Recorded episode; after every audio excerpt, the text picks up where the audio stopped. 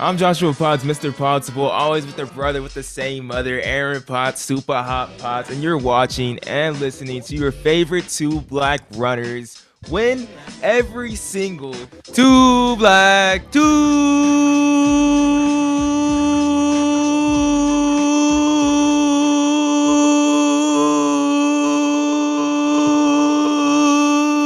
Yes, yes, yes,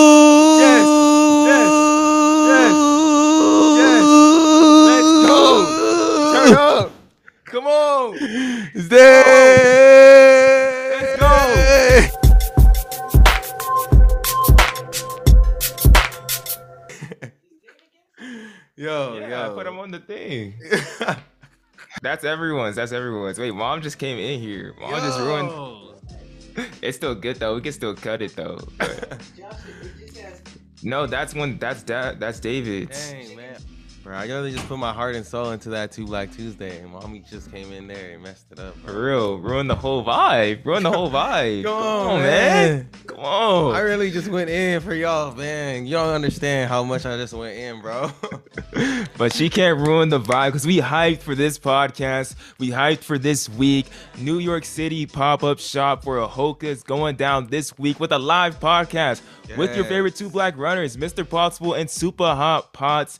Friday, November November 5th at the Hoka pop up shop. You can sign up in the show notes. Go to our link in bio on Instagram. Really, wherever you want to find us, you can sign up, register, get your spot in the live podcast. It's going up. It's going up man. for sure. We excited to be in New York. Our first ever major marathon. Our first ever time in the New York. We basically been talking about it like for three weeks now. Y'all probably tired of hearing it, but I'm sorry. You're gonna hear about it for like another two more weeks because we're really hyped. We're really hyped for what's about to go down. tell a friend to tell a friend, man. Come see us at the Um, live show, man. This this don't happen. This don't happen very often. You want to see us on the live stage. So make sure y'all come through. And again, that's 9:30 a.m. at the Hoka pop-up shop on November 5th. Before that, at 8:30 a.m., we're gonna do a shakeout run. Rachel Schneider's gonna join us. Luis Grijalva's gonna join us. So you get to shake out with an Olympian. Hey, Josh, I'll send you that link. Put that link in the show notes too. But excited to be on with y'all. It's gonna be an amazing week, bro. We're gonna come back with some. I think we're gonna come back with some good content for y'all. Me too, sure. me too. It's gonna be very, very exciting. But this podcast coming up right now that you're listening to is also gonna be so exciting. We got from the morning shakeout Mario Fraioli joining us later on to the show to talk about the excitement of the New York City Marathon, the Tessabeka Days. Heroic and historic run in the world in the in the half marathon. Then also to talk about the World Athletics Athlete of the Year and some false starts. But before we get to that, I gotta take you guys around the track because this past weekend was probably some of the best stuff we see in NCAA running all the time, and that is conference weekend, specifically in cross country. It's always exciting, always a lot of races, and there's a lot of notable headlines. First, I want to start here, Aaron. Connor Mantz wins the WCC again. Like his, he doesn't really lose. Mantz to make him dance. You feel me? But the thing I want to, that's not really like the story because we know what happens. It always happens. But I want to acknowledge that Connor Mantz, this is his 20th meet in his career where he hasn't finished outside of the top 10. The man doesn't lose. Mantz to make him dance. Also, Mantz it's sixth straight dance. individual title, Mantz to make him including the this one this one past year in the beginning of the 2020 cross country season, bruh. Connor Mantz is nice, Aaron. This man's nice. All you really man's to make them dance. Hey, Man's to make them dance. Hey, dude, the Hey. man is always on the mission. I like seeing his boy Casey Clinger right on him too. So always, always comes with excitement. And that battle between him and Wesley Kiptoo, the NAU dudes, and that boy Adrian down at FSU is gonna. ooh. That's gonna be a crazy. It's gonna be a crazy on the men's side to see that. But the two people you just forgot to leave out, bruh, is Cooper Teare and Charles Hicks. And they had a battle at the Pac 12 championships all the way to the wire. But Charles Hicks broke Cooper Teare at the Pac 12 championships, leading Stanford to a second place finish as well. But at the most surprising thing to me had to be that Charles Hicks beating Cooper Teare. He was beasting it last year and ran great this year, past year in track, but he's really cementing himself and coming on to his own as like a real threat to that to that real individual title race that we're seeing up front with Kiptoo and Mantz that you're just mentioning. But I gotta ask you, Aaron, what is more alarming? Hicks becoming a serious threat in the NCAA or Oregon finishing fourth in Pac 12 behind Washington, Stanford, Colorado? I thought they were gonna be a real threat to the title this year. I mean, that's really not alarming to me. We always know Colorado, I mean, we always know Oregon comes ready in the track season. So cross country, I mean, we gotta look at. I, I, would have to go look at their roster, but if I, I would bet that they have a bunch of milers on there, you know. So this doesn't really that doesn't really alarm me. And also, every year, Colorado is a great team. Stanford is a great team, and Washington balled out. So no shame. They just got beat by some great great dudes. And also, one thing that Charles, you were talking about Charles Hick, Hicks, like that man is a freshman and on Stanford's entire top six were freshmen, and they're currently hmm. ranked in the top five in the nation, with Charles Hick, Hicks beating Cooper Teare, They still got Cole Sprout. They got Ky Robinson. Dude, this is looking like a team that can challenge NAU. Maybe not this year, but maybe next year because they're going to continue to develop. And let's see who they pick up this fall man, that just really seems like a really fun team to be a part of right now, especially them all being so young and the bright future that they have. But another team that seems even more fun to be a part of has to be this NC State women team as they dominate ACCs, winning with only 20 points and having old NXC, NXN rivals of Kelsey Chmiel and Katelyn Tuohy leading the way, and Kelsey Chmiel getting the best of Tuohy as she is in her junior year, and Tuohy's just is really her. This is her first ever like real, real cross country season. But honestly, bro, it just brings a smile to my face when I'm watching this race going down. And like the past four years before this, we were seeing them battle out at NXN and everything. And Katelyn Tuohy go down as like one of the greatest high schoolers runner high school runners ever to now see them on the same team like that's some that's some real type of that's a that's a movie bro that's a movie dude it really is to see Katelyn and Kelsey both up there just doing their thing. And yes, this was just ACCs, but also just at, at Nuttycombe, Kelsey took second. Kaylee, Tuohy was about three or two places behind. So this may be the best one-two punch right now that we have in the on NCAA, definitely on the women's side. So it's exciting to see because uh, Katelyn is a freshman, Kelsey is a sophomore. So this is something that we're going to continue to see unless you know they have that breakout year and decide to leave the NCAA. But until then, I'm gonna love watching them race cross country. Then on the men's side of ACCs, we had Adriaan Wildschutt go out there and completely dominate the field from start to finish, led all the way throughout, and beat a really good Notre Dame team in his individual victories from FSU. NCAA, he's an NCAA dark horse you're looking at right now, Aaron. Definitely on your side, huh? Yeah, that's my dark horse, Brad. That's my dark horse out of FSU. The other day at pre-nats, he finished one second behind Connor Mantz, but that that course that they were on, I believe that's where they're running nationals. So he already has that advantage. But if you just look at his PRs, 1328 last year, 2748, eighth in the 10K. This man is gonna be up there with Wesley Kiptoo and Connor Mantz, and he's gonna he's gonna try and upset them. I think he's only he's not a senior either, so we're gonna see him back again next year. So that's gonna be a battle of front that I'm ready to see. Most definitely. And Adrian, he was up there too, really challenging with the big boys. So it's going to be exciting. But Mantz to make him dance, bro. I don't know, dude. I don't know. And Nico Young too. But let's talk about those NAU men real quick. Drew Bosley and Nico Young went 1 2 to lead the NAU men to, I don't know, like their 50th Big Sky win in a row for the conference championship. But the thing that's really exciting me is the women sweeping, making that sweep complete for the NAU men and women, taking both of the team titles. That was Taryn O'Neill leading the way for the women as the women only scored 37 points. And like, does this make NAU an even more desirable place to be as the NAU women are they're ranked right now number 11 in NCAA's? Like, does this just make it even more desirable for people to go here? Like, if it hasn't even even more desirable already.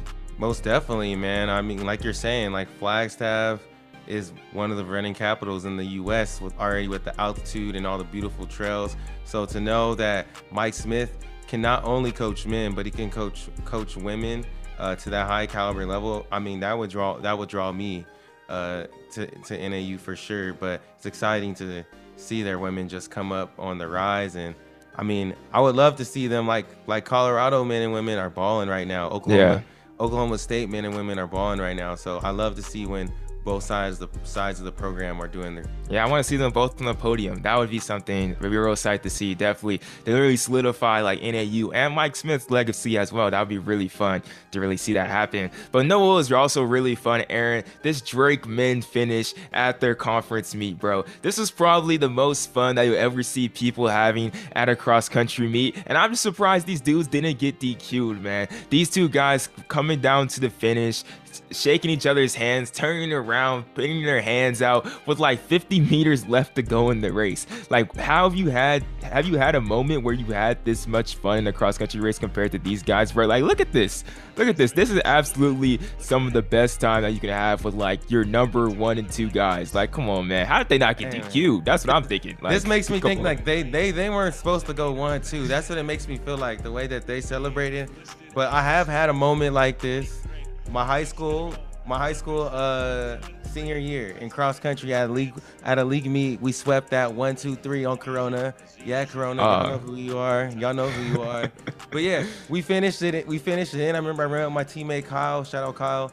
Finished it in. I had my hands out. I had put the three up. You know, I wasn't jumping up and down though, but I was excited. So I understand that. My freshman year, I had a really good freshman class and we swept the Inland Empire Championship. And that was one of the most exciting times I ever had. And then one time on the JV team, we swept one through five as well. Definitely really exciting time to always sweep. And when we did do that, I was like, next time we got to bring some brooms to this because that would really be a hard moment to do. That would that would be hard. Just bring some brooms out. Oh, that would probably definitely get you DQ'd though. Definitely. But also some people that some people that are people are hoping that do get DQ'd in high school races because they are so fast. You really can't stop them. It's Newbury Park averaging a 1455 the historic Woodward Park shattering the team record that they already set last year. Like right now, bro, like I think the only conversation that we can have is that we already know they're the greatest high school cross country team of all time. But like, can this top five qualify for NCAA's right now?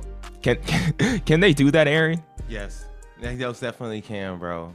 Like I, I, y'all saw what Nico Young did his first year, right? Well, they got two Nico Youngs, bro. They got two Nico Ooh. runs, and then they got Colin Sahlman and his little bro too. I'm sorry I'm forgetting your name, but these dudes are crazy, man. Like I'm sorry, but these dudes could win the Big West cross country meet. I'm sorry. oh wow, right wow, that was disrespectful. That was disrespectful. Right down the street for me, but he could be, he could win the Big West. You know what I'm saying? Is it is wow. it disrespectful? Because Oh, I'm not even gonna go that far. I'm not. I'm not gonna go that far. Wow, but, hey, that's man, crazy. Hey man, I ain't trying to talk crazy, but I'm just trying to talk facts. Like the dudes are different, bro. But also, this other person just this other person is a phenom in his own right in the high school ranks. Rheinhardt Harrison just ran a 15 minute 5K. He committed he committed to Oregon this past fall as well in a monsoon, basically winning the Florida State title. And I just gotta ask you, Aaron, have you ran in race conditions that were worse as this? This dude, Rheinhardt Harrison, has ran a 404 in the past this past year, so he's very very talented and still run a 15 minute 5K in it. But like to be it raining sideways like Forrest Gump. I don't I don't know if I ever raced anything like this. This dude, this guy driving looked like he about to get hurt. Like, yo, homie, you don't look safe for him. Oh my god. Oh my. No, like this about to crash. But I will have to say, surprisingly, again, yes, bro, I've ran in something like this. my senior year, again, my senior year at cross country at Azusa Pacific, we raced in Hawaii on the Big Island, bro, and the conditions were worse than this. It didn't even look like a cross country, bro. Cross country meet. It rained. It was raining so much. It was like a mud run. People were falling, bro.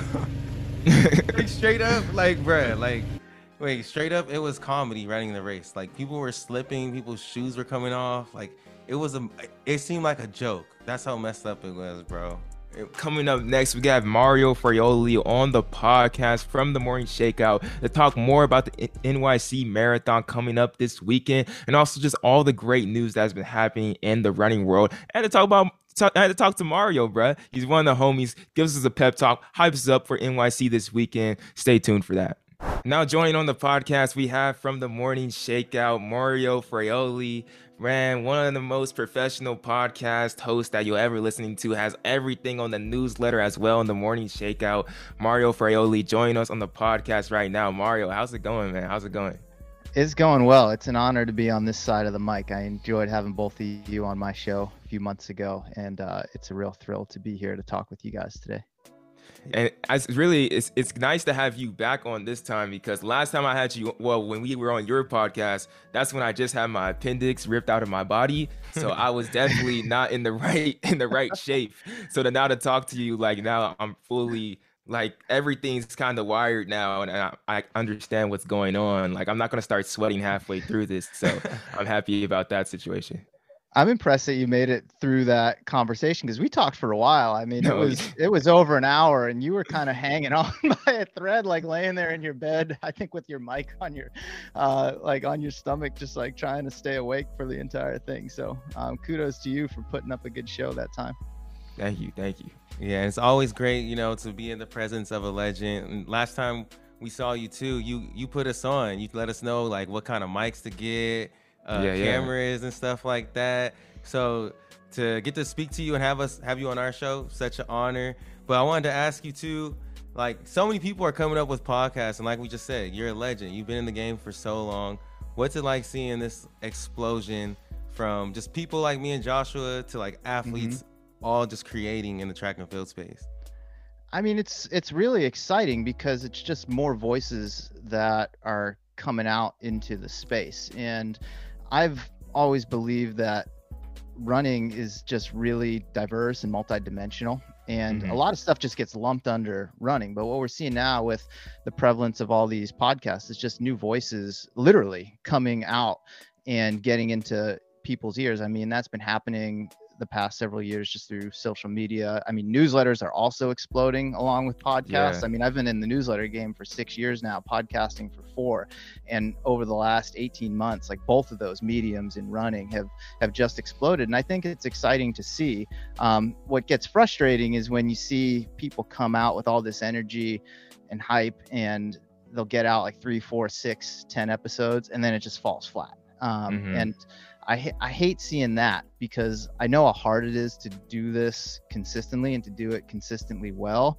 And I think the space would be better overall if if more people stayed with it. I hate just seeing these like, you know, and this isn't calling out anyone in particular, but just flashes in the pan that are really exciting out the gate and then they just sort of like fizzle off. It's like, hey, if you just stuck with that a little bit longer you know you you're adding a valuable voice to to the space. So i like it. Um, i think it's i think it, it's exciting. I'm hearing stories that i otherwise wouldn't hear. I'm getting perspectives that i otherwise wouldn't get to wouldn't get to see. So i mean i think it's i think it's good for the space just to get more voices into it and have more people heard and speaking into like that flash of the pans that do happen, unfortunately, do kind of like happen at times. I remember when you were talking to us in like Magic Boost, when who else was was that when Chris Bennett was with us as well, and then you talked with you talked. no, no, that wasn't with Chris. No, Bennett. that was, was me, with uh, Alison Wade, and uh, who who was who was the other? Was it Liam? Was it Liam?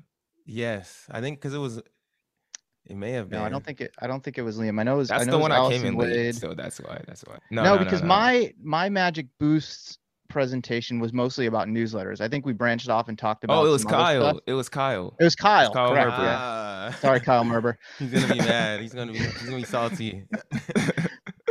but I remember that's one of the things that uh, you sort of like hit on is that you're very strict on like like you have a very you have a strict schedule and you have your days where like you just mm-hmm. don't touch like the newsletter don't really like look at running and like you're not even on really your social media like you just do your kind of kind of like stay in your lane for that you don't go insane like you, if that makes the most sense right but it took me a little while to get there because i was yeah. on social media until about 13 months ago personal social media that is the morning shakeout mm-hmm. still has accounts and i have someone jeff stern who runs both of those for me but yeah, I mean, I I do very much try to stay in my lane as far as when the newsletter comes out, when the podcast comes out, and as much as I have a lane for what I write about and like the pe- kind of people that I, I talk to, um, I guess I do that as well. But yeah, from just like a, a workflow standpoint and a consistency standpoint, I mean, those are, you know, that's really important to me uh, is, is mm-hmm. to be consistent and to be, you know, con, you know, to be be consistent, but also to put out quality content on a consistent basis as well. Yeah, another thing I feel like is really cool about you know rain in general. We were just talking about the New York Marathon, and mm-hmm. I was talking to you how I was seeing all this cool creative events that are happening all around the city. Whether it's basically an art show with all these amazing photos that are captured or live podcasts. I feel like that is something that's also on the boom. And I know you have some experience doing doing live podcasts and stuff like that. Um, I guess what I'm basically saying is runners are creative, very, very creative people. Yeah. And it's been exciting to see more and more of that in the last several years. So, I mean, just to give a little context, I mean, I've been covering this sport to one degree or another since 2006, basically. And I've mm-hmm. been at major marathons, major track meets for about that same amount of time. So we're talking 15 years or so now. And it's really not until I'd say the last five or six that we've been seeing this sort of stuff at major marathons. It certainly happened at track meets too, where you got shakeout runs, you've got live podcasts, you've got art exhibits, you've got photo shows, um, all kinds of stuff that that's happening, and it's cool. And it's almost overwhelming at times because as a as a fan who wants to go and check all of this stuff out a lot of them overlap and you got to start picking and choosing like okay yeah. you know where do i go because there's only so many hours in the day and so many places you can be at the same time um, but i think it's you know i think it's a good thing that there's excitement around the sport around the event and that people have options for different things that they can check out in a given week. And with us, this is going to be our first time really going to like a major marathon with this New York City pop up uh, for New York City pop up for Hoka and doing this live podcast. And you already you went to Boston earlier this year, correct? Mm-hmm. And you've been in, you were just talking to us off wax that you've been to the New York Marathon like since 2013. It's your first time not really going. Like, what are some do's and don'ts that we need to do when we go out to New York? Like, especially the New York City City Marathon because like this this is big. Like this is yeah. this is gonna be intense. Like what are some do's or don'ts that we need to be looking forward to? Well, first of all, I'm stoked for you guys to be going there for the first time and have the opportunity to host a live show. I mean, I think that in itself is going to be off the hook from an energy standpoint. Yeah. But I mean, New York is I mean they call it the city that never sleeps, right? And the New York City Marathon is the largest marathon in the world. So you guys are like jumping wow. right into the deep end with this. Um, so I mean, my my worry for you guys is coming out of it that nothing else is going to really live up to that kind of excitement. Um, but I mean, New York this year, with it being the 50th running of the race, there's going to be a lot of excitement around that. I mean, it really is the New York City Marathon. The race runs through the entire city. The whole city gets into it. I mean, and for race weekend, a lot of stuff is kind of clustered around Central Park, which is where the finish line is, and then also where a lot of you know these pop-ups are, and the New York Roadrunners Run Center is down that way. So mm-hmm. there's there's always people running around there and milling around. There's you know different things that you can you know that you can jump to. So I mean, I think outside of like your actual show which we can get to i mean just try to go and experience as much of that as you can. Like go for a run in central park because there are people who are going to be i mean they're probably already there as of this conversation but who are coming into town for the race um, and a lot of them run around central park. I mean being in a major city like that people run through streets to get there but that's where everyone kind of congregates especially marathon yeah. weekend. And you could just be out for a jog in central park and i mean you might you know you might see any you might see Ken Kenenisa Bekele running around Central Park, like getting his shakeout running. You got, you know, tour groups from Italy coming over. There's like, you know, several dozen people who have been aiming for this race now for the last, you know, couple of years. I mean, people yeah. who aren't even running the marathon, they're just in town to go watch it, or people who live in the city just out for runs. And you can just feel that energy, like it's palpable. So I think you know surround yourself with that as much as you can feed off of it as much as you can um, because i mean I mean, there's nothing like it. I mean, there's there's really you know there's really nothing like it. Um, so I don't know if that answers your question, but um, that's what I would advise you to do. Just like feed off of that energy, immerse yourself just in the excitement of of the weekend. And I mean, I know for you guys, you've covered a lot of track meets. Like that's kind of more your bread yeah. and butter type of thing. And I mean, Aaron, you were just talking about how you went to the Olympic Trials Marathon in February 2020 in in Atlanta. I mean, that was a great event. I was there too. The energy was great. The excitement was there. I mean, you know, we're choosing our Olympic team and all of that. There's been storylines leading up to it. I mean, New York is going to dwarf that. um, uh, you know, I mean, it's just going to dwarf. It's just so much bigger. I mean, the event yeah. itself is just so big. Um, the amount of people true. who are running it um, is just is just so massive that you know, and, and being in that city where it's like everything is just moving at a million miles an hour. Everything is just you know big and exciting. I mean, I'm stoked for you guys. I think it's a I think it's a great opportunity, you know, and especially for your podcast, for the Two Black Runners podcast. I mean, that's a stage, right? The New York City yeah, Marathon is a stage, and it's it's the and as far as events go, I mean, as fun, as much fun as you guys have at a lot of these track meets, I love them too. I mean, what the Sound Running folks are doing, um, you know, what uh, Trials of Miles Racing was doing this past year is, is great. I mean, this is just on another level. I mean, the stage is going to be huge for you guys. Hoka is going to set it really well. I mean, that brand has just completely blown up in all aspects of running over the last you know few years. And i know they really want to have just a big presence at the new york city marathon with their pop-up shop. I mean they're giving you guys the stage. They're going to hype it.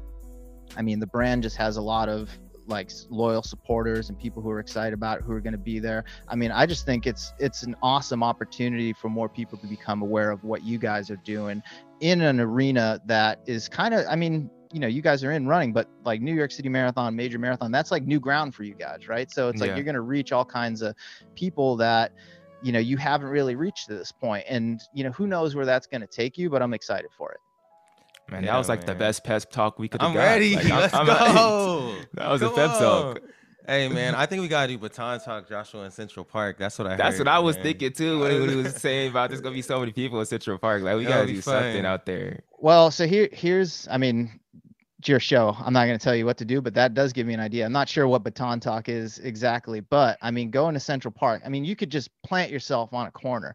People are going to be running by from every which corner of the earth, like sizes, shapes, you know, everything, like ability levels. I mean, you just get so many interesting stories. I mean, you'd meet so many interesting people, like just run, like just running by. Um, you know, runners are pretty easy to spot, especially New York City Marathon weekend. Um, and it could be a pretty cool segment. Yeah, that's gonna be awesome. That's gonna be awesome. And I'm before hyped. we get into more of the running news, like let's talk about like the pro field a little bit in that. And like you raced at Boston, you had former people that were on your podcast do very well. Like CJ Albertson, I thought this man was about to just when I was watching that online, I was getting hyped. I was getting hyped. And then Colin Bennie as well that you had on the podcast before did super well. I believe finishing fin- they both finished in the top ten. I believe well Correct. CJ Albertson finished uh, did he finish eleventh? CJ Albertson? I thought he got. Was he 11th or 10th? I thought he snuck into the top 10 because I oh, think he was in the money. But don't quote me on that. I know. I know Colin was seventh. But who are you most excited to see specifically, like in like the pro field race at the New York City Marathon this coming weekend? I mean, I swear that I'm I'm not like just taking the easy way out when I say this, but Kenenisa. I mean, that's fair. That's not the easy fair. way out. That's the, I mean, I love. But but I feel like he's like I mean, and this is no disrespect to anyone else in the field, but I mean, it's like he's running his second major of the fall. I mean, he's arguably like the greatest, certainly one of the greatest distance runners of of all time. Um, I think it's his first time racing a marathon that's not flat and fast, where he's chasing a world record kind uh. of time. But I mean, you know, he's the he's the greatest in in my opinion you can fight me on this if you want but the greatest cross country runner of all time. And the new york city marathon is a cross country runner's course. I mean it's punchy you know it's not it's not a rhythm runner's course. Um, it's a racer's race. And i mean yeah i mean ken is up there in age. He's kind of been like swinging all over the place in the marathon the last couple years but i mean i think if he's on um, it's it just plays to his strengths and he's going to be really hard to beat. So I I'm just like I'm really stoked for Kenenisa and then you know on the women's side um, I'm excited to see Molly Seidel. I mean coming back homecoming. from Tokyo, yeah, homecoming after winning an Olympic medal. Um, I mean it's still like crazy to think that she's only run three marathons at this point. So this is her fourth marathon, um, and it's her first one in the U.S. since the trials uh, when she made the team. She ran London between the top the trials and the games. Um, there's going to be, I mean, the hype around her. I shouldn't even call it hype. It's well, it's well deserved. The excitement around her is going to be wild. I mean, I already know it. Like just around the course, like people are going to see her. She'll have her name on her bib, Molly. I mean, that's a lot. Of, I think it's a lot of weight to carry too, because she really hasn't hasn't had a bad marathon. I have no reason to believe that she's going to have a bad marathon by by any stretch. But I'm excited to watch her race to see. Okay, can she bounce back? Um, you know, just from a recoverability standpoint, from racing a tough marathon, you know, just a few months ago at the end of summer, um, and perform at you know a high level in a major just a few months later. It's kind of been 50-50 for the folks who've kind of done that turnaround already um, since Tokyo. So I'm excited to see what she can do on the you know on the women's side. Hey man, I love Bekele, so I'm all good with that take. Like, I, Uh, he he's the goat to me as well. So whenever he is on, I think he's almost impossible to beat. And I also feel like for Molly, when you're saying that, I'm thinking like, man, if Molly was to go out here and win this race, she'd be a bona fide star. Legend, She'd be a legend. star. Like she would take over. She would take off, take over the marathon games, and she would be making Puma a lot, a lot of money. I mean, For For she'd be sure. everywhere. For sure. I mean, that would take her to like Joan Benoit Samuelson status, like right away. Um, to go Olympic medal and major marathon win with within like a few months. I mean, that Fourth marathon too. yeah, fourth marathon. I mean, no pressure, Molly, if you're listening to this, but uh, we'd love to see it. She'll have to take down Olympic champion though, Peres Jepchirchir, who was who is the women's only half marathon world record holder. But the women's half marathon record also got broken. We gotta talk to you about it, Mario, as well. Letesenbet Gidey breaking the half marathon world record in Valencia, 102.52. Previously, that was 104. She broke the 104 and 103 barrier in one race. Letesenbet Gidey in her first ever half marathon ever. Like, bro, she's a she's an all-time great already. She owns the 15k world record. She owns the 5k world record on the track and the 10k world record on the track. Like, I when I seen this, when I woke up that morning, I seen this. There were no words. Mario, have you gained some words about Gidey's performance since was like two weeks ago? I'm gonna replace one of yours. She didn't just break the world record; she shattered it. I mean, she took 70 seconds off the world record. I mean, that's that's crazy. like that's crazy town. I mean, she just skipped the 64s. Um, you know, skip 63, like 60, 62, 52. I mean, is just. Uh, I can't wrap my head around it. I don't know that I have any more words than you do, Joshua. But I mean, I, that that is, in my opinion, the greatest running performance. Dis- let's I'll call it distance running. Greatest distance running performance of all time. I mean, Mhm. hands down. I can't.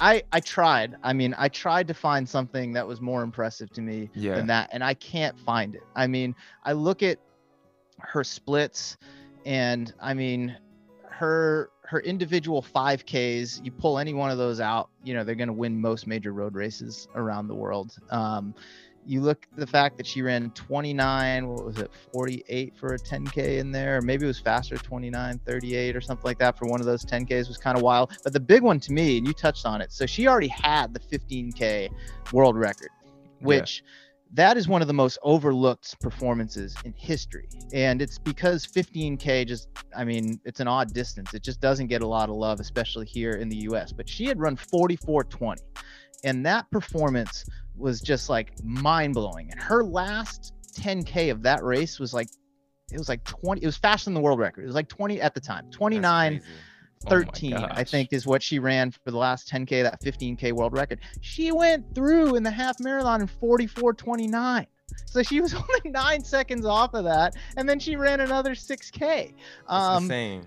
which is just like like you can see my head spinning i think right here so i mean for me like that was just the that is like the greatest distance running performance of all time and i i can't think of one better um and i mean am i surprised by the time yes by the time yes that she broke it by 70 seconds i'm not surprised that she broke the world record because I've always, and history has proved proven this out. Like I've always believed that the the half marathon world record it's going to be broken by someone who's moving up from the track, from the 5K, yeah. 10K, someone who's really fit, someone who's really sharp. Um, you know, everyone at that level is running a lot of volume, so they go into this and they're just really efficient at that half marathon pace, and they can go fast. Um, not someone coming down from the marathon who's who's super strong. And I mean, I mean, she's a world record holder at the 5,000, 10,000. She won bronze in Tokyo in the in the 10,000. I mean, she's run 29:01 for you know for 10k.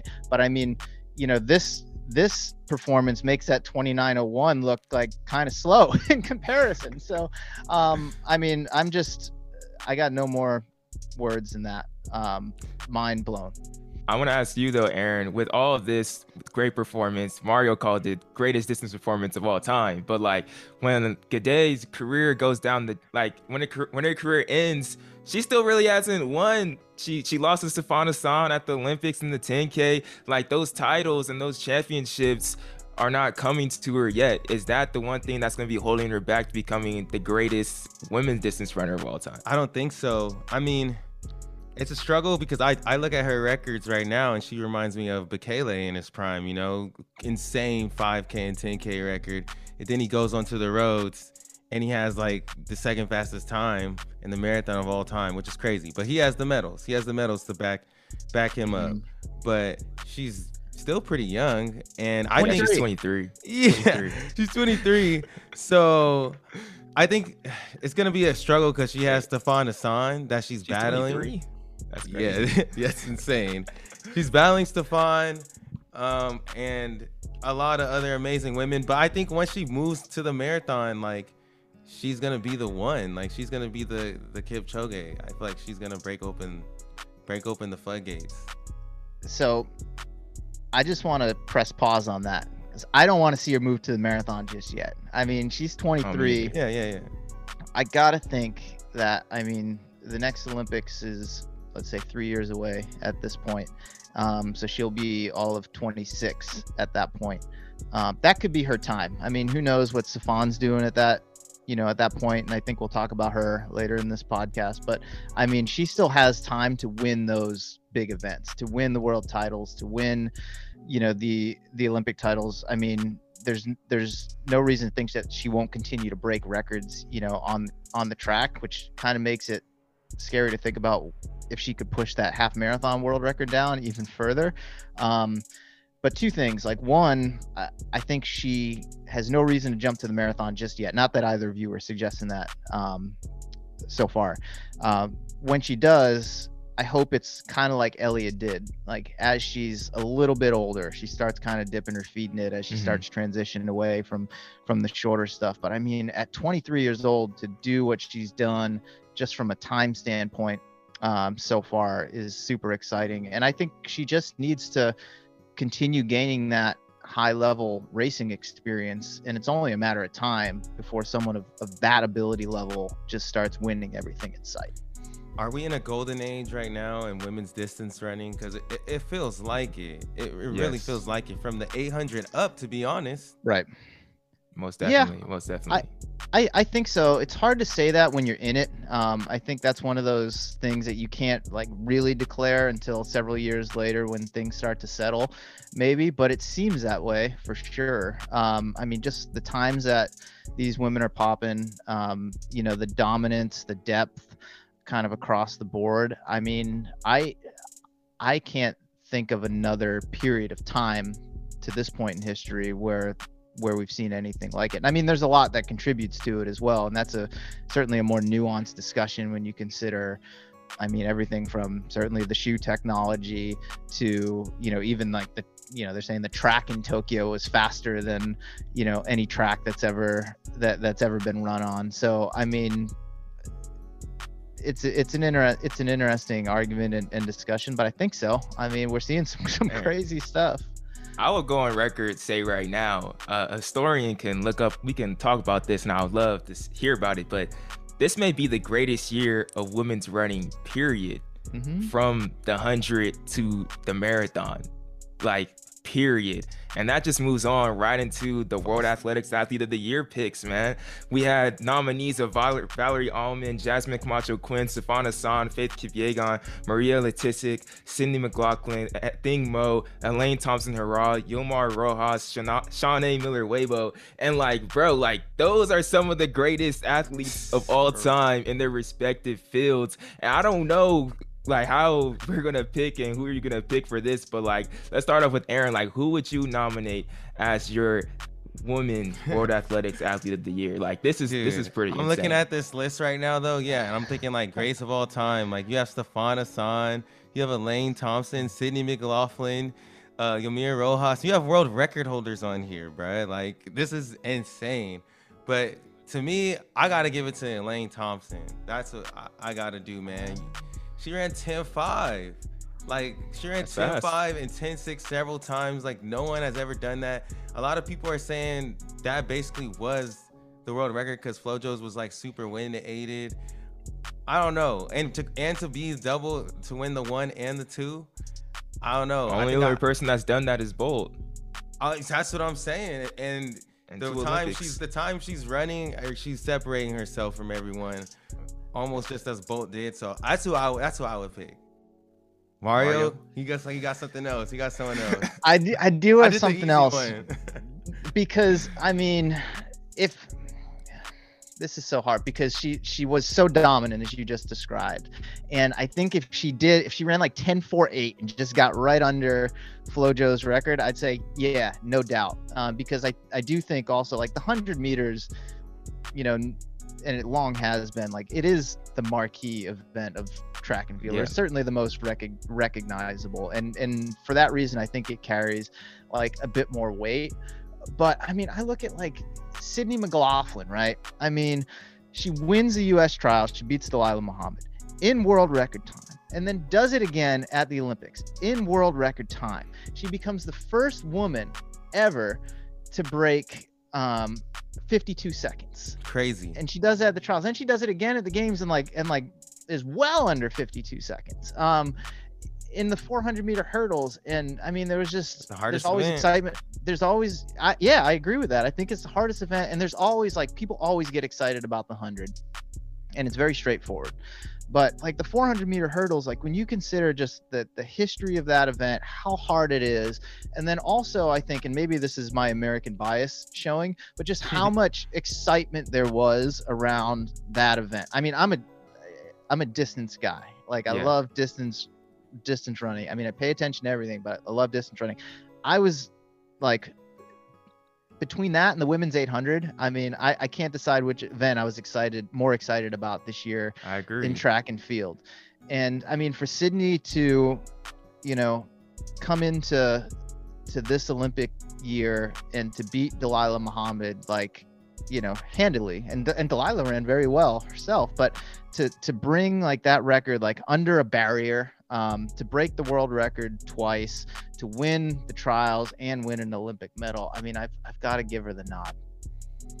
Wow, I, am going Sifan Hassan. Sifan Hassan, what she, what she, what she did in that Olympics was incredible, Crazy. and her breaking that 10,000 meter record. But like, Gidey did break it the other day, but like, just break it the next like two days later. But her like doing that, that was insane. I think I think it may be hard for Hassan to get it because you still got like Yulimar Rojas, who was undefeated mm-hmm. this year and Another like broke her broke her outdoor not her outdoor record, but she finally got the outdoor world record. She had the indoor before that. I think that's also going to be a name. But Hassan, what she did, and I think if she would have got like that 5,000 world record or got like top five at that pre-classic race, I think that would have really put her in the conversation.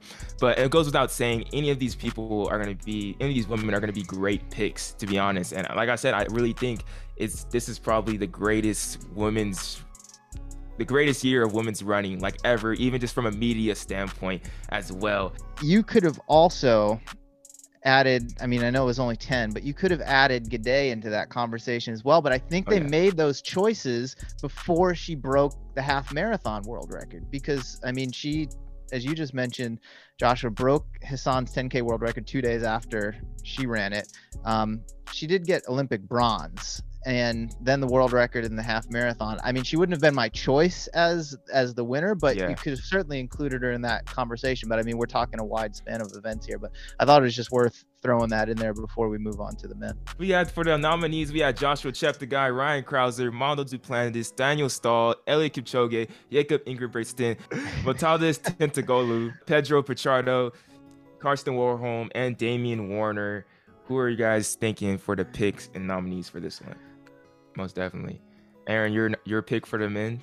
This one is hard too. I'm looking at the list, but I don't know. I, I gotta go. I'm gonna go with I'm a I'm a throws guy, as as my boy Chavez would say. So I'm gonna go with Ryan Crouser, because this man broke the That's road record pick. multiple times this year. Didn't just didn't lose. He was the most dominant dominant athlete of the entire year. I mean, And he was dripped out at pre when he got the he was mullet. dripped out. You could say he was more dominant than Elaine Thompson, to be honest, bro. Like he didn't lose anything, and he threw it further than anyone ever in history, like multiple times.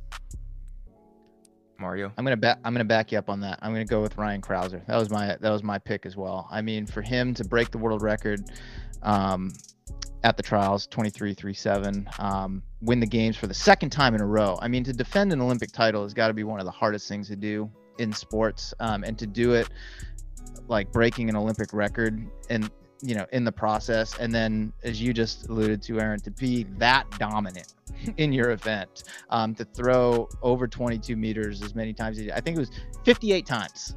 That's crazy. 58 times he threw over 22 meters, and he and he did not lose. He went 15 and 0 this season. I mean, I think you got to give it to Ryan Crouser, and part of the reason I want to give it to him as well is I do think like the throws just they get overlooked a lot in you know in our sport and i mean that was the field event that i paid the most attention to this year both at the trials and the games and i just remember like watching the i know the throws community is really tight it's really small but seeing the excitement of all the other guys around him when he broke that record at the trials was pretty cool. Like that was one of my favorite moments of of the year in athletics Wait, are we just gonna forget that Karsten Warholm ran 49? Like, are we gonna are we gonna forget uh, forget about that for a second? I completely understand. I understand, but like, it's I don't know. I, I Ryan Crouser is beast, and I we I think on this podcast a lot we have talked about like we've we've definitely gave the throws its credit and like how how exciting it's been for these past couple years. Even the year before when Crouser was throwing some of the best series of all time when he did at Drake, but like. Bro, this man ran 49 seconds in the 400 meter hurdles. he could have beat no no shade no shade. 46, bro. 40 45 45. We Oh, we way bad, off. bad. Oh my gosh! Wait wait no. You thinking of the girls. I'm sorry. I'm sorry. I'm sorry. I'm sorry. but like 45, you're at 45. Like bro, he could have beat some of the people in the first round the 400 at the Olympics. That's crazy. I mean, like like we're over just saying, hurdles. it still doesn't seem sound real to me. That's why I said 46. Like 45, that still doesn't sound like Wait, a I said 49. people- Yeah, 45. That's insane. 45 bro. doesn't sound that just doesn't mm. sound real. Like that's insane. Like the fact I'm still mad that Ryan lost. So that's why I'm hating, bro. I don't care. I wanted I wanted to ride to win that race, bro. Like how can this man run 46-1 and lose? Yeah, that's, that's- not fair, bro. It's like a cheat code, man. I know. This man ripped his shirt. I was like, dang, that sucks, bro. You need kryptonite, man. That's the only way you can stop him or something. I mean, he probably had the most entertainment value of of anyone that we've discussed. Uh, I don't know if that counts for anything. He did win the Diamond Crazy. League crown. Um, I mean, I I I mean, Joshua, I don't like. I, I mean, you make you can make a good argument for that. I just I don't know. I just That it's world not easy. record, Mario, I think that world record is just as good as Gidey's. That's I don't that one. I was I didn't think that was possible. which one? There's so many world Oh, records this year. I was saying Gidey, Gidey's, and War and Warholm's. Both of those I and didn't. Warholm. The half, Okay. half I didn't. Yeah, I didn't know it was possible. Someone could run 45 and over hurdles. Like I was thinking, oh, they're gonna run 46. That would be crazy. And they ran. He ran 45. I was like, what? 45 9 i mean it, it's insane i mean it just that reminded me of michael johnson back when i first was like getting into this sport in in 1996 watching him at the atlanta games like that 1932 that michael johnson ran in atlanta um you know there's something about being under a barrier so yeah 45 9 like it's just like okay no one's ever done that before but 1932 at the time was just like I mean, that it didn't break like a a clean time barrier, but that was like so otherworldly. Um, people Yeah. were like 1932, like how did like how did that happen? It, it reminded me a bit of that. Um, different event, but same, you know, same kind of like wow factor around it. So I mean, it's a it's a good argument. I mean, that was my number two was was Karsten Warholm, but um, I wanted to give it to Ryan Crouser just because he was so dominant. And I mean, again, to defend an Olympic title, I don't care what event it is, like that's really really hard to do. Um, Yeah. And you know, I I got to give him. I got to give him the nod just for that and just the dominance that he had this entire season. But as we move on to the podcast, we have a special edition of False Oh no! I believe Usain Bolt false started. I think Usain Bolt just false started. Start where we give you guys our hot takes from the track and running world and basically just ask if it's a false start or not. If it's a false start, that means that take it's whack, it's not happening. That's just why are you even talking right now? You're jumping the gun. That's what a false start is. This next next take that we got, it's kind of maybe a little bit more controversial and the wording for this may offend some people but we'll just go out there and say it. Shalane Flanagan has just averaged about what uh two about 236 237 for five different of the major marathons over the past seven weeks now running running uh Boston and Chicago back to back well Chicago and Boston back to back it's Shalane Shalane Flanagan is embarrassing ultra marathoners right now. I, I don't is, is this happening Aaron is she embarrassing ultra marathoners by doing this Is she embarrassing them? Dang. Well, that's such a harsh word to say. That's such a harsh word to say. But I mean, I'm gonna say that's a false start, bro. I don't think she's embarrassing them. I'm- honestly, I don't think she's embarrassing them. Like she's Shalane Flanagan. Like you just gotta put respect on that. One of the best American uh, marathoners of all time. So, for, so of course she could do that. She's embarrassing. If she honestly, she might be embarrassing them because she embarrassing a lot of people. When you think about it, like she, she embarrassing a whole bunch of us. If I went out there and ran, I'm pretty sure she would beat me. So she would embarrass me too. Uh, So. Ain't no shame in getting embarrassed by by uh Shalane Flanagan. So wait, I don't even know what my take is. it's funny. Well, as someone who was recently embarrassed by Shalane Flanagan at the Boston Marathon meeting, I passed her at about a mile and a half, and then she went by me at like 23 miles. Like I was standing still. Granted, I, I had a very rough last 14 miles because of my stomach. Um, I would say that's a false start. I mean, you know, Shalane Flanagan is embarrassing a lot of people right now, but she's not embarrassing ultra marathoners.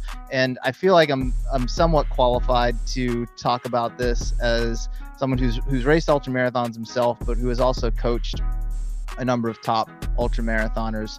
Um, it's a different sport than what Shalane Flanagan is is doing right now. I mean, what she's doing is is impressive, and she is definitely like embarrassing a lot of people to to Aaron's point. But it's very different from racing an ultra marathon. Now that said, I think if Shalane really wanted to go for like Des Linden's 50k world best right now, she'd probably she'd have a good shot. Um, I wouldn't Mhm. say she would definitely do it, but she has shown that she's got like the fitness that she could go through a marathon at low 230s and hang on for another 8K. I think she's going to send it here in New York next week, which is a whole you know another another discussion but when i think of ultra marathons like you know beyond 50k so we're getting up to 50 miles 100k um, especially if you take them off the roads like that's a completely different sport um, i mean you you could certainly keep her on the roads but you know crazy shit happens after 50k certainly after like you know 50 miles but i mean she's just you know she's embarrassing a lot of people right now but she's also just really impressive in that she's been able to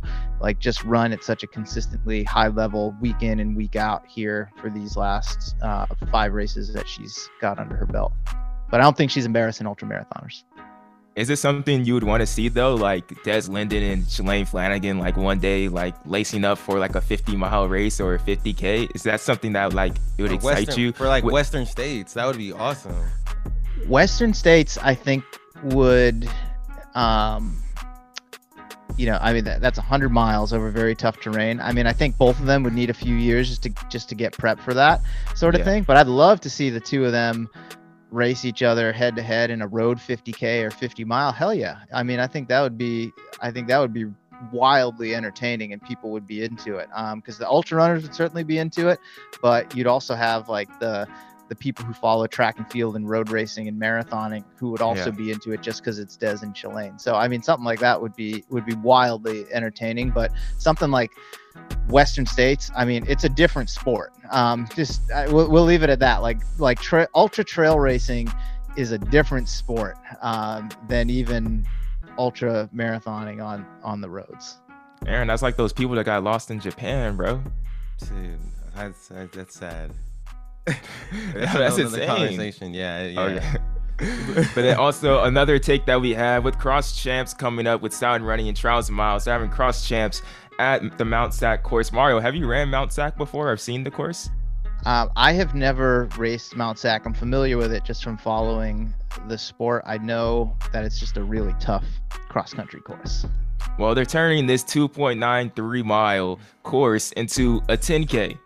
Our pros will not survive this course. Is that a false start, Aaron? You've ran it. You've ran it. Is that a false start? Pros won't survive this. I think That's we're a- gonna have some. We're gonna have some people drop out, bruh. No, that's a false start. So the pros are gonna the pros are gonna survive it. They're gonna survive it for sure, and they're gonna they're gonna run fast. Honestly, I think some of them are gonna destroy these hills, and they're gonna be able to recover quick. But you know who's gonna not finish? It's that open race. There's a lot of people in the open race signed up for this. You don't need to do this. You don't gotta prove nothing. You don't need to go beat your high school PR, bro. It's all good. Like, don't do this to yourself. Like, I'm telling you. But the, the pros are gonna be fine. I think. I think. I think it's a false start as well. Um, but I think it will be interesting on the professional side of things because it is not. I don't think it's going to be fast, um, and I think that's going to make it a different kind of race. And you are going to see some upsets in in that pro race at Mount Sac. That that much I'm I'm sure of. But I don't. Yeah, I don't think it's gonna. Um, you know, I don't. I don't think that it's gonna. You know, They better hope CJ Any the- Albertson doesn't show up.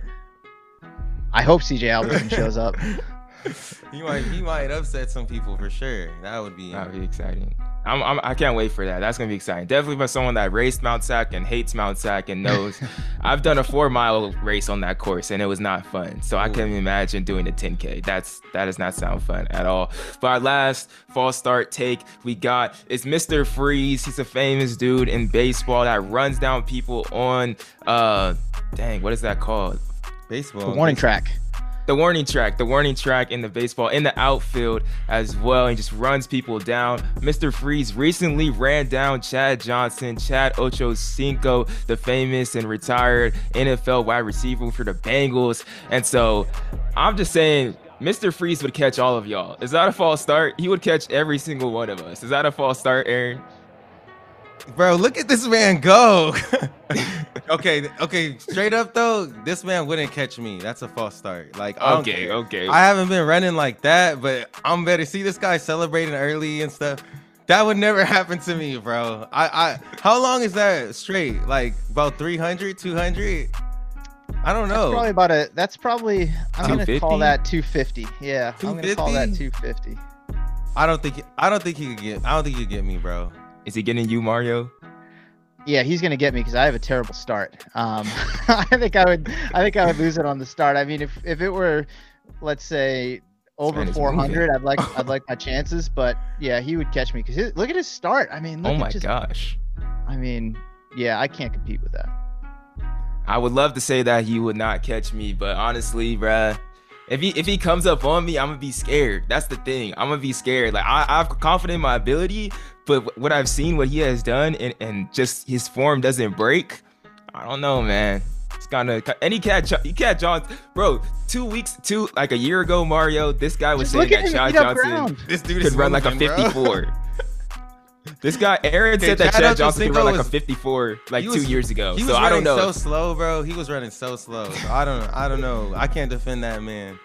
If But- he's still at 54 shape, I don't know, bro. Like he, he, he catching all of us. Dude, we need this dude on the podcast, bro. We need Mr. Freeze. I need to know what is his track background.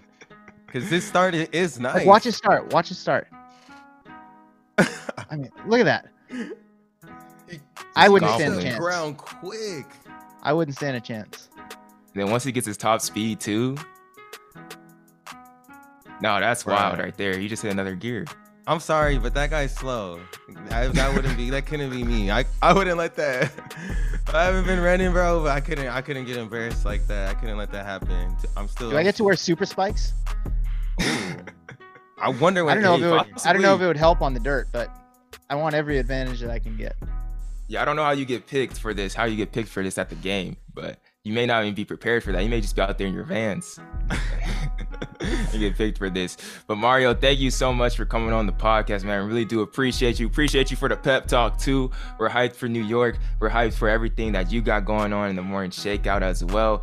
And yeah, thanks for coming on and just helping out, helping us with, with everything you've helped out so far. I really do appreciate it. Well, thank you guys for having me. I'm excited for you, not just this weekend in New York. I mean, I really do think that is going to be like kind of a big stage where you can really, you know, just make yourselves known even more, but just for the work that you're doing. I mean, you guys are an important voice in the sport. Your energy is is incredible. I mean, I've been this excited to talk about track and running. I mean, anyone who listens to my show, not that I do this sort of stuff, but I mean, I could do this for like two hours and just like go back and forth about this stuff. So thanks for bringing the energy. Uh, you brought it out in me, and I know everybody else who who listens in to you guys regularly feels that. So keep on keeping on. Yeah, appreciate you coming on, man. You're a legend in the game, so it's it's nice to get kudos from you. But if you guys haven't listened to Mario's podcast, go check it out. The morning the morning shakeout on all streaming platforms. Trust me, you're gonna love it for sure. Thanks y'all for listening to the Two Black Runners podcast. Thanks again to Mario for coming on and joining us. That was a really good time. I hope you guys enjoyed that. I really want to do more and more of that and just covering more running news. I got we definitely got stuff in the works to do more of that, or maybe even a different show. I don't I don't know. We could that be could be coming possibly soon. But also just bringing on people like that, how we did before with Jameson, now with Mario, and we want to bring other creators, not just to talk about like the we love talking about doing the interviews and everything like that, but be able to get their views and like our hype with their with their version and their style of podcasting. You know, always fun too. So yeah, thank you all for listening. Aaron, you got anything else to say before we get out of here, bro? You know, as, as usual, man, I just gotta say, if you listen this far into the podcast, you truly are a day one homie, and we cannot wait to see y'all all out at New York live, November fifth, 9:30 a.m. You know, I said it like 10 times already. So can you can make sure you go rate rate the podcast, leave a review, tell a friend to tell a friend, tell your mama, tell your daddy, tell your sister, tell your cousin, tell your ex, like tell everybody, Ooh. bro. But appreciate y'all for listening. Love it. Hey, shout out to all the day ones. See y'all in New York this weekend. Really do appreciate y'all. Let's have a great November. Let's get it.